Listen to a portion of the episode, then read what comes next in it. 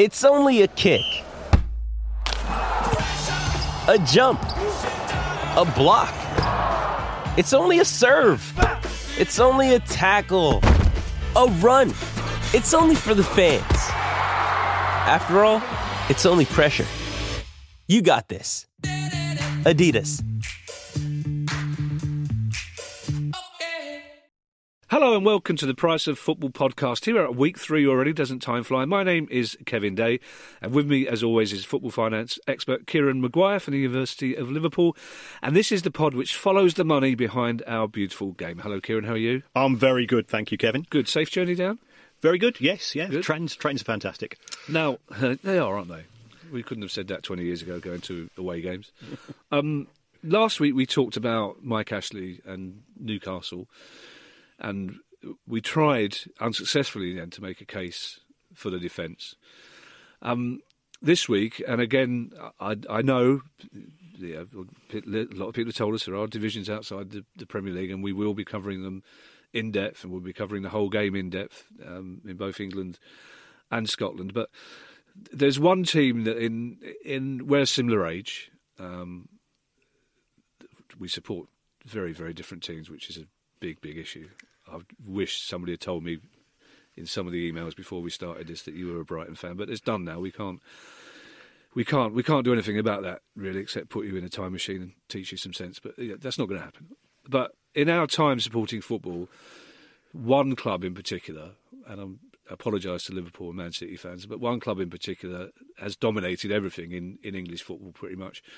And despite its lack of success at the moment, still does. And that club is, is Manchester United, who have been, I think, I had an eye opening experience when I did Match the Day 2, and my editor sent me to Torquay to go to Old Trafford on a coach full of Man United fans. And of course, I rubbed my hands together in glee, and and he said "No, I want you to go there to expel this myth that all Man United fans are glory hunters." And because he had this theory that you know, people supported Man United for, for valid reasons, right? And, and it turned out he was right because on that coach there were people there who were from Manchester. There were people there whose parents had moved down for, for work, but also the you know the, the Munich air crash, the European Cup.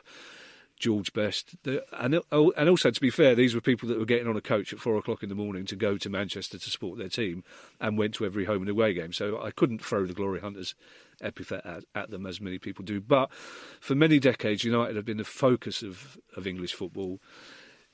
You genuinely either love them or you, you find very few people who are ambivalent about them, and they've always been considered a financial giant, a financial behemoth. They've always had the biggest sponsorship deals. They've always spent the biggest money on transfers. I, Steve Parish himself will tell you that in their dealings with, with Palace, uh, Zaha and Wan-Bissaka, they're very honourable. So my question for this pod is essentially, are Man United still the biggest club? Are they the draw they once were? Because you, you've got this situation where Ed Woodward the CEO, on a weekly basis, seems to find a reason to pronounce record profits or record something financially, but yet on the pitch they are severely underperforming despite the amount of money they've paid on this this team. It's a big question, I know. So feel free. I'll have a cup of tea while you crack on. Well, I, I think really we ought to start with the uh, with the reign of the Glazers. Right. Um, they took over Manchester United in 2005. They they spent about 770 million pounds uh, on the club, and prior to that, United had no debt whatsoever. None at all. No, they they had money in the bank. They didn't have a mortgage. Old Trafford had been yeah. Old Trafford was built. What, what they they were winning trophies every year under Sir Alex. They were able to outbid any other English club, so they were very successful. And they, they had a sort of stable ownership as well, didn't they, at, at that time? And it wasn't you wouldn't call it a family run club, and you wouldn't call it like Bob Lord, who used to run Burnley, the local butcher who got lucky. But they they had a sort of continuity of ownership for, for quite some time, didn't they? Before? That's right. The Edwards family had been involved.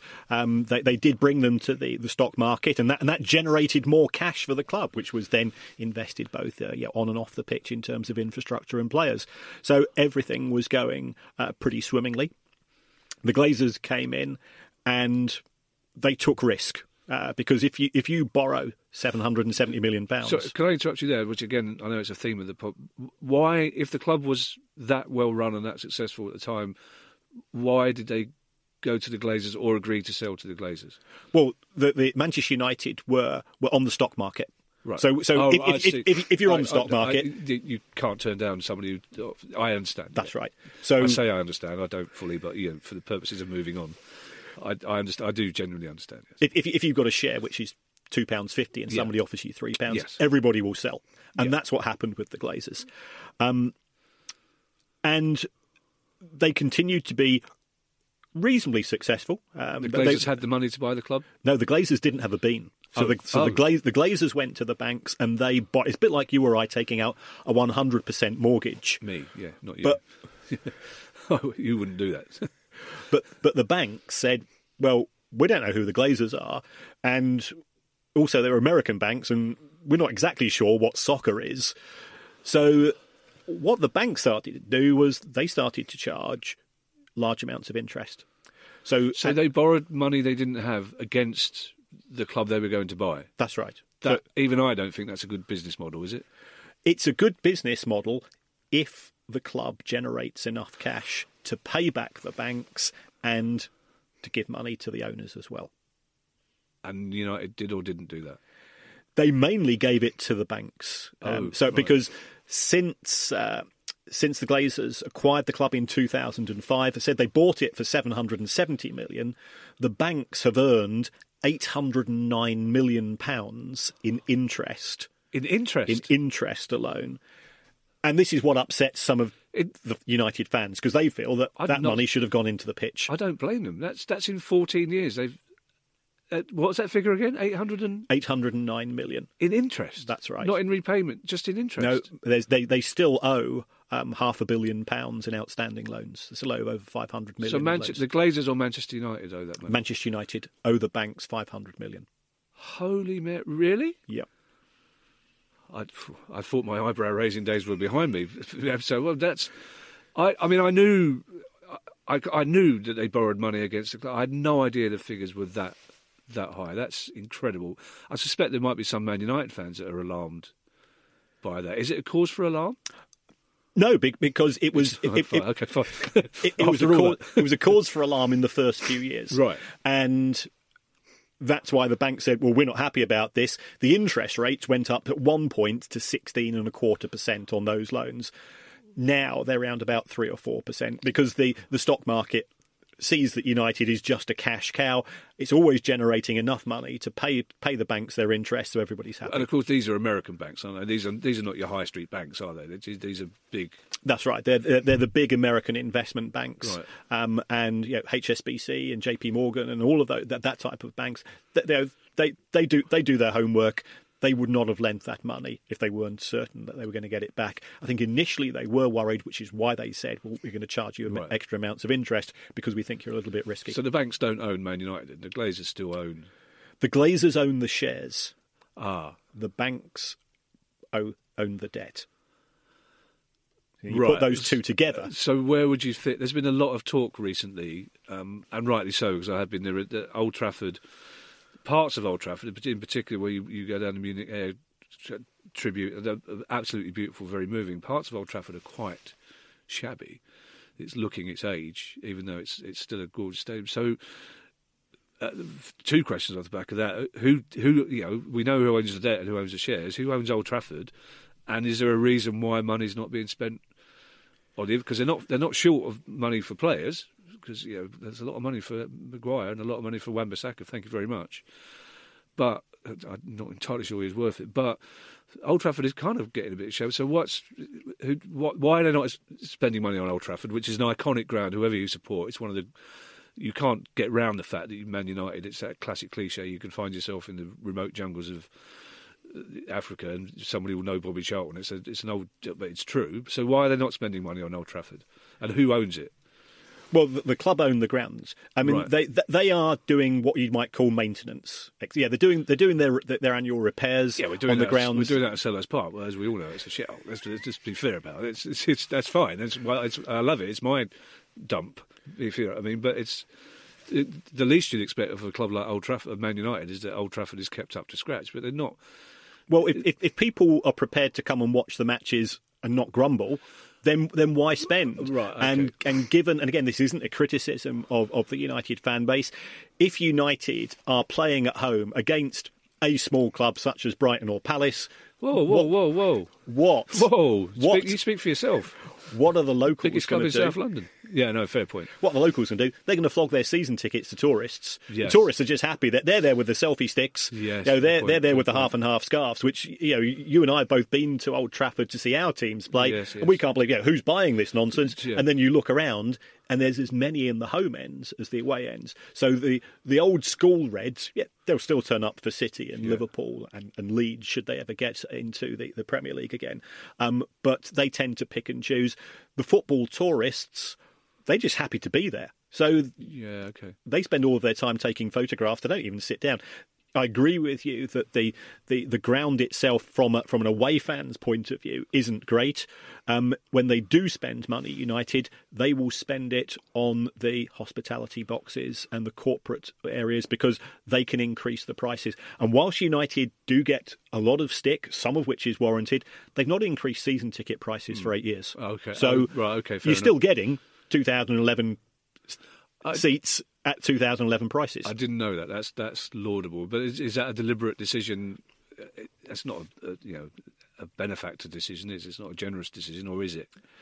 I, I think it's a common sense decision. Right. The, the, the owners know that they're not popular. Um, if they were seen to be exploiting the fans, monetizing the fans, as the as the accountants would call it in the finances, any further, I, I think things could turn a bit ugly. We, we've seen what's happened with FC United of Manchester, the splinter club. I mean, I'm a, I'm a co-owner of FC. Are you? I didn't know that. Um, so you've got two clubs then. I think we've already discussed that. I'm against that sort of thing, but crack, you know, that's fine. It's uh, in those circumstances. Yeah, I think that's fine because they're a different sort of club and they came out of different circumstances. So and, and so United haven't felt the need to spend money increasing the uh, the quality of the seats. Um, know, I'm I'm six foot three. If I go to Old Trafford, I have to stand up. I mean, I'd stand up anyway. Yeah, sure. But uh, I, I don't I don't have the opportunity to sit down because the seats are so crammed together. They will argue we've got seventy six thousand people turning up every week. There isn't a problem. Well, yeah, sure. So, and they're clearly not skimping on uh, transfers. They've paid a lot of money for transfers, and I presume their wages are relatively high. How long then would it take? This my my theory is that Solskjaer's a dead man walking, but that's for a different pod. How long would it take for Man United to be outside the Champions League or outside the Europa League, or not winning things for? Their finances to start being eroded, or are they entirely financed by sponsorship deals, the brand? Well, I, I think the, the issue with United is that their sponsors, uh, it's Chevrolet and Adidas, they will have um, penalty clauses in those contracts. If Oh. you do not qualify for the Champions League, we will reduce what we're going to give to you. So, so last year, uh, 2019, United had sales, had revenue of 627 million. Their accounts, there's 1,400 pages of them on one page it said next year we think that the revenue is going to drop to about 560 or 570 From, what was the first figure? 627 That's a lot, isn't it? so and that's partly due to they're not in the champions league but it's also partly due to the fact that what manchester united historically have been brilliant at doing is going to different countries and say do you want to be the official snack supplier of Manchester United in Malaysia.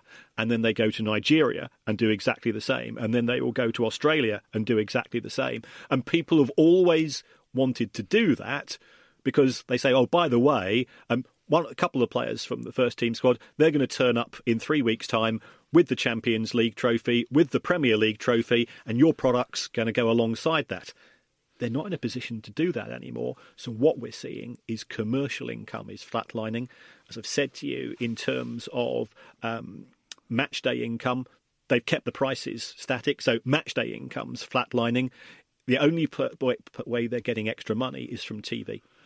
uh, well, thank God there's a lot on that for the Premier League clubs. Um, that, that's interesting you talk about the going to places like Nigeria. It's always been a source of great amusement to me and many other football fans when you see poor old Ole Gunnar Solskjaer looking more and more like Gollum every week uh, in front of the, the, the commercial sponsors board, and, and every week there's um, proud to be associated with Mexico's finest tractors and in association with Thailand's leading jam maker, which is, which is always like, come on, you're Man United, you should be better than this.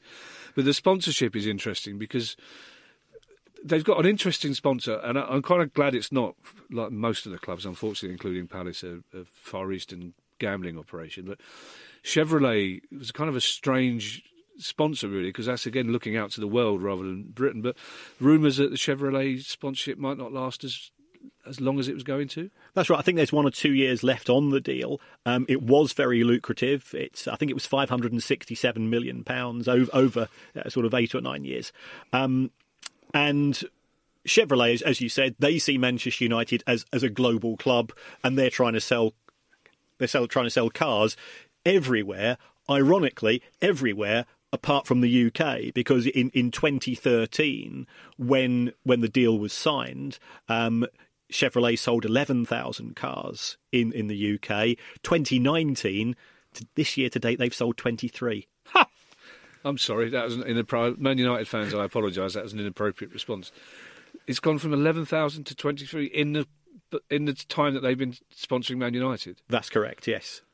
That's astonishing. So it's that's pretty much 560 million quid down the drain. well, in, in, a, in, a, way, they will argue that it's it's still good for sales in the US and it's still good for sales in Australia and, and Asia.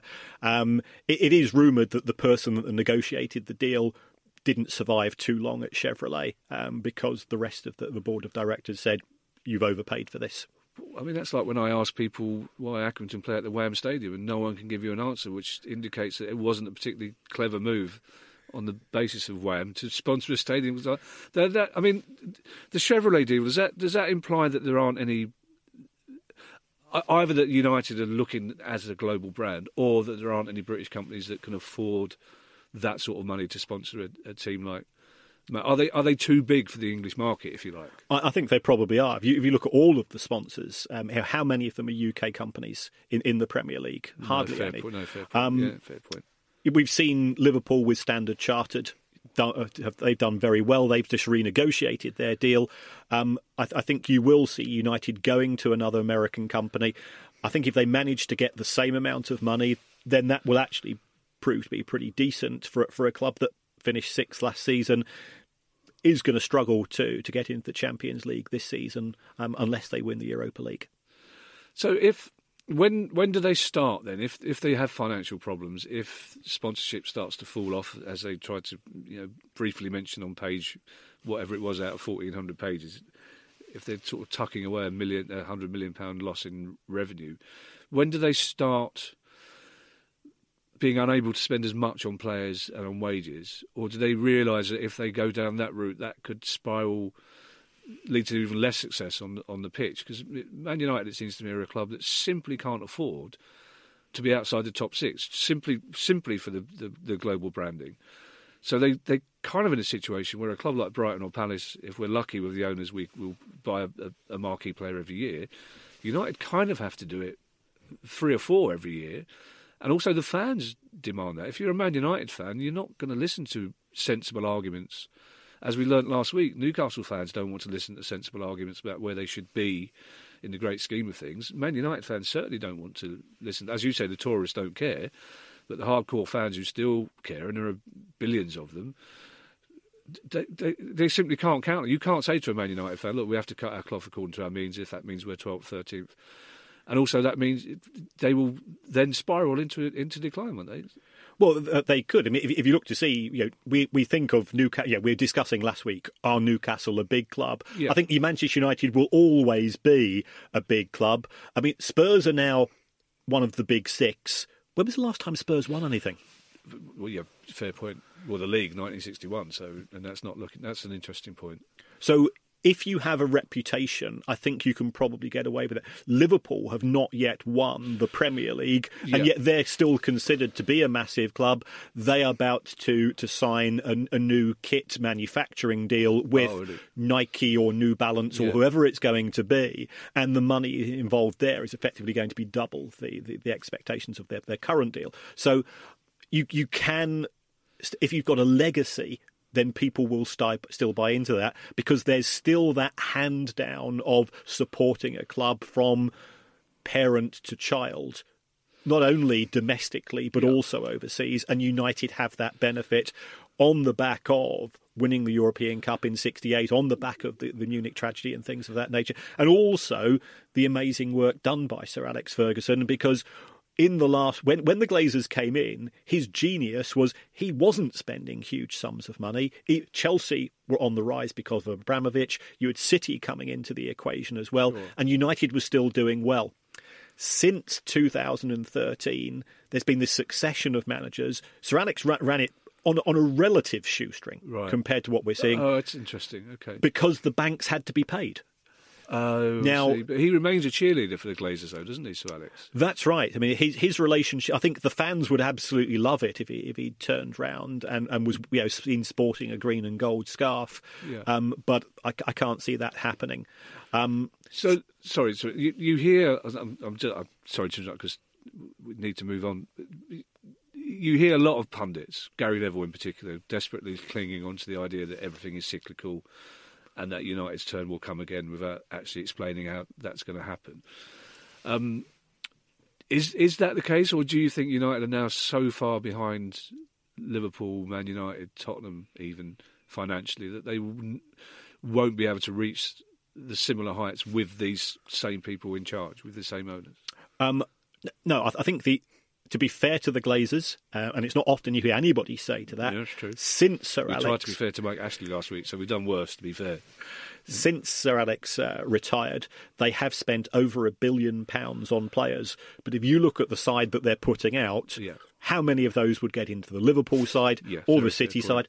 Even the Palace side, no, you, would probably turn down a few of them. Last you? year, I'd have taken that as an insult, but you, yeah, we beat them at Old Trafford in a way that would never have happened under any other Man United Hmm. Certainly, you know, they they equalised in the last minute under Ferguson when there would have been ten extra minutes. They would have scored again, and we went to score again. That simply wouldn't have happened.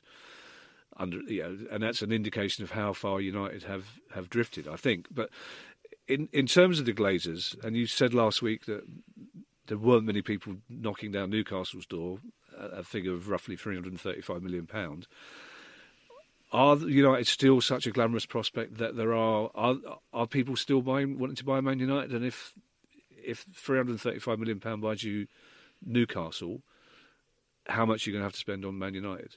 Well, Manchester United at present are, are a relative bargain. I was, I was doing some sums this morning. Yeah. Um, since last August, Manchester United shares are traded in New York, and since last August, the value of the club on the stock market has fallen by seventeen hundred million pounds. So you, you could now, in theory, the stock market price is about two point six billion dollars. I should have said dollars rather it's, than pounds. It's, sorry, again, my ignorance, it's, it's traded in New York because the owners are American and the money was lent by American banks. Well, partially. Um, okay. th- there's slightly less scrutiny. Manchester United is actually registered in the Cayman Islands, a place which is not noted for its transparency uh, and yes. governance and things of that nature. I read Private Eye. I understand. yes, yeah. Well, funny, it always sets an alarm bell going off, doesn't it, when you read that someone's registered there or the Bahamas or whatever. So. Um, so the, the, I think you could you could buy United today for a lower price than you could have 12 months ago, but I think anybody buying it would also have to say it's going to cost us X hundred million to invest in the squad. United still have the biggest wage bill of any club in the Premier League. They spent 330 million pounds on wages last season. Their, their, their average salary is 160,000 pounds a week. Wow. Whether that money is being well spent, I think is very questionable. Shipping can make or break a sale, so optimize how you ship your orders with ShipStation. They make it easy to automate and manage orders no matter how big your business grows. And they might even be able to help reduce shipping and warehouse costs. So optimize and keep up your momentum for growth with ShipStation. Sign up for your free 60-day trial now at shipstation.com and use the code POD. That's shipstation.com with the code POD. Ah, mmm the first taste of rare bourbon you finally got your hands on. That's nice. At caskers.com, we make this experience easy. Caskers is a one stop spirit curator with an impressive selection of exclusive, sought after, rare, and household names in the realm of premium spirits and champagne. Discover the top flavors of the year now by going to caskers.com and using code WELCOME10 for $10 off your first purchase. Get $10 off your first purchase with code WELCOME10 at caskers.com. Well, well, that's interesting. I mean, during the AZ Alkmaar game, which uh, until the England Czech Republic game, I thought was probably the worst game I've seen for quite some time. When the commentators were trying to talk about, you know, it's a it's a young Man United team, it's an experimental Man United team. When Owen Hargreaves, it was, who pointed out at half time that the average age of that Man U team was a year older than the Alkmaar team, and that it had cost something like four hundred and forty million pound to put together. So when you put those figures together and you're getting nil nil away at Alkmaar, that, that isn't good. But just a final question: Is there any appetite, do you think, from the Glazers to want to sell in the way that we learned from you last week that Mike Ashley would, would as soon as you offer him that check, he's gone? Are the Glazers in a similar situation, or are they there for the long haul? I, I, think there are there is dissent within the Glazer camp. There, there has been talk, in case over the last few days, of, of one of the Glazers, uh, Kevin, being trying to my sell favourite, his shares. He's my favourite Glazer. Um, now, Kieran Glazer, I'm not got like Brighton fan. Don't not not no. happy with him, but Kevin Glazer, great fan. So, that, so I think there's, there's six kids. Can I just say your look of patience when I interrupt you is a joy to behold. I, you've got kids, haven't you? I could, yeah, I could I've got grandkids. I could tell. Have you? Yeah. Well, well done. Um, I don't know why you've gone up in my estimation even further now. I already liked you a lot, and now that's almost equalled out the Brighton thing. Eh? This is a dude. This dude's got grandkids. So um, there, there's six Glazer children, and Malcolm Glazer. Uh, it was originally his fiefdom. He effectively, when he passed away, though the, the, his shareholdings were effectively transferred to the children. Are all of the children interested in football? I think two of them are very Oh, keen. right, okay. I think the others, if somebody offers them the right money, they then they'd sell. What will happen if somebody comes in with a big offer? It'll be like J.R. Ewing and the uh, and the good old days of Dallas. There'll be there'll be a, there'll be an inter inter family fight. Yeah, Google it, kids. You'll be fine. Um, let somebody asked me that. Uh, now, I want to briefly, before we get on to questions from our listeners, and again, thank you for the questions. I'm sorry that we get far more questions than we have time to to get through. Um, at the moment, time constraints in the studio mean that we haven't got as long as we want, but we will get to as many questions as we can, and in future we will be led by your question. But somebody did answer me this week about it's, all very well talking about Man United and uh, Newcastle in the Premier League, but they'd like a bit of context as to we talk about clubs that are wealthy in the Premier League. There is an assumption that the Premier League is one of the biggest industries in the world because of the amount of publicity it gets, the amount of people that are watching it, and there are very few countries that aren't watching Premier League football. But is that necessarily the case? I mean, just give us a little bit of context as to how big the Premier League is as an industry or as a as a brand. Well, I think I think it's a myth that it's a huge industry. If, if Is you it? if, if, Okay. if, if you narrow it down, what other businesses do you know that are open twenty five or thirty days a year? Yeah, if I go to my local supermarket, I, can buy stuff there any day of the week. Football ground is open once a fortnight. I, I have Steve Parish would hate you saying that because uh, at trustee meetings for the foundation, it annoys me so much that now I understand there's corporate stuff to be done and business lunches to be had, but it annoys me so much just in terms of community values that football clubs aren't open. 14, da- you know, 14 days out of 14. That, that you know, it annoys me that there aren't lunch clubs for old people, for people who can't afford lunch. It annoys me that the Samaritans aren't there. So that's a, a, a big issue, and something again we'll talk about in future. But it's interesting to hear you say that from a, an asset point of view. It makes no sense either from a business point of view. No, because you, you know, how do you make money? You sweat your assets. Well, if you're only Yeah. sweating them once a fortnight. yeah. So, so I, I got my big calculator out uh, in advance of this question, and Is that because of the age thing? You need a yeah. That's right. um, the total money generated by the Premier League since it started in 1992, and football didn't exist before then, apparently. Of course. So Um, yes. That it, that comes to 47 billion pounds. If you take Bet365, which is one betting company based in Stoke, last year the total bets received by Bet365 in one year 57 billion pounds. Wow. Wow. That's genuine. That's a genuine wow moment. I- I'm going to tell the truth now. One of the wows in podcast one was I had to put it on, right? But that was a genuine wow. That's so twelve billion pound more. That's astonishing. and and that's coming from one one betting company. You've got Ladbrokes, you've got you got Bet, you've got Paddy Power and others. You know, uh, other other other Well, gambling well, companies well- are also available. Just we'll put that in context. I mean, are they are they earning? You know, so you know, Dulux, for example, would they be a bigger company than the, the Premier? I mean, I mean that's fascinating. Well, how? That's a, you can't answer that question without. I realise as I asked you that question, even the top finance expert at Liverpool University is not going to be able to say, "Oh yeah, Dulux definitely earning." more." Scrap that question from the record, Your Honour. But you, you talk about generating money. What what does that mean exactly? You- said it, it's generated X billion pounds of Premier League. Does that mean for the for the clubs? So so each club has earned a certain amount of money, and that's That's right. It- club, clubs generate money from three sources: match day income, um, is- broadcasting income. Yeah. But so match day is your tickets. which is the lowest by a long way, I imagine, isn't it? That's right. Um, uh, then you've got broadcasting, and then you've got commercial, and and it varies from club to club. So f- for United, they make about twenty percent of their money from match day. Um, if you drop down to a club such as Bournemouth, it's about four percent because it's an eleven thousand seater stadium, and, and they price accordingly. And it's, Actually, I'm I'm genuinely. This is not an insult to but I'm genuinely surprised it's as much as that uh, on, on, uh, for any Premier League club. To be honest, four percent because you you would guess that the commercial on the TV would be huge. So so uh, we've some of us been labouring under a misapprehension. Then this this giant global brand isn't actually that significant in terms of finances. Then is it? yeah, it's it's a small business with a big voice because it dominates the back pages and sometimes the front pages, as we've been seeing in uh, in stories breaking recently. Well, that, that's interesting. Well, let's get on to because again the time is against us. Um, uh, I just somebody just tweeted me a question about Man United. Funny enough, which uh, oh no, they haven't. we'll have to strike that out. It's the price of football just tweeted me a question about Man United. That's how that's that's that's that's that's karma for taking the Mickey out of you for having a big screen because you've got grandkids. Um, let's get questions. Plain old NH is a question. Oh, yeah. is, is tweeted as a question. Um, and it, it's a point that some football fans are happy to agree with. Uh, the sensible ones, the ones around our age. Plain old NH says fans have unrealistic expectations. Based on average income for each league, what should the annual wage bill be, and how far away from it are most clubs? And I think that's a I think that's a question that most, when you talk football finances, immediately most people say players' wages. They always say it's totally skewed by players' wages. So, a, a sensible answer: What are we looking at here? What should their wage bill be, and how far are they from it?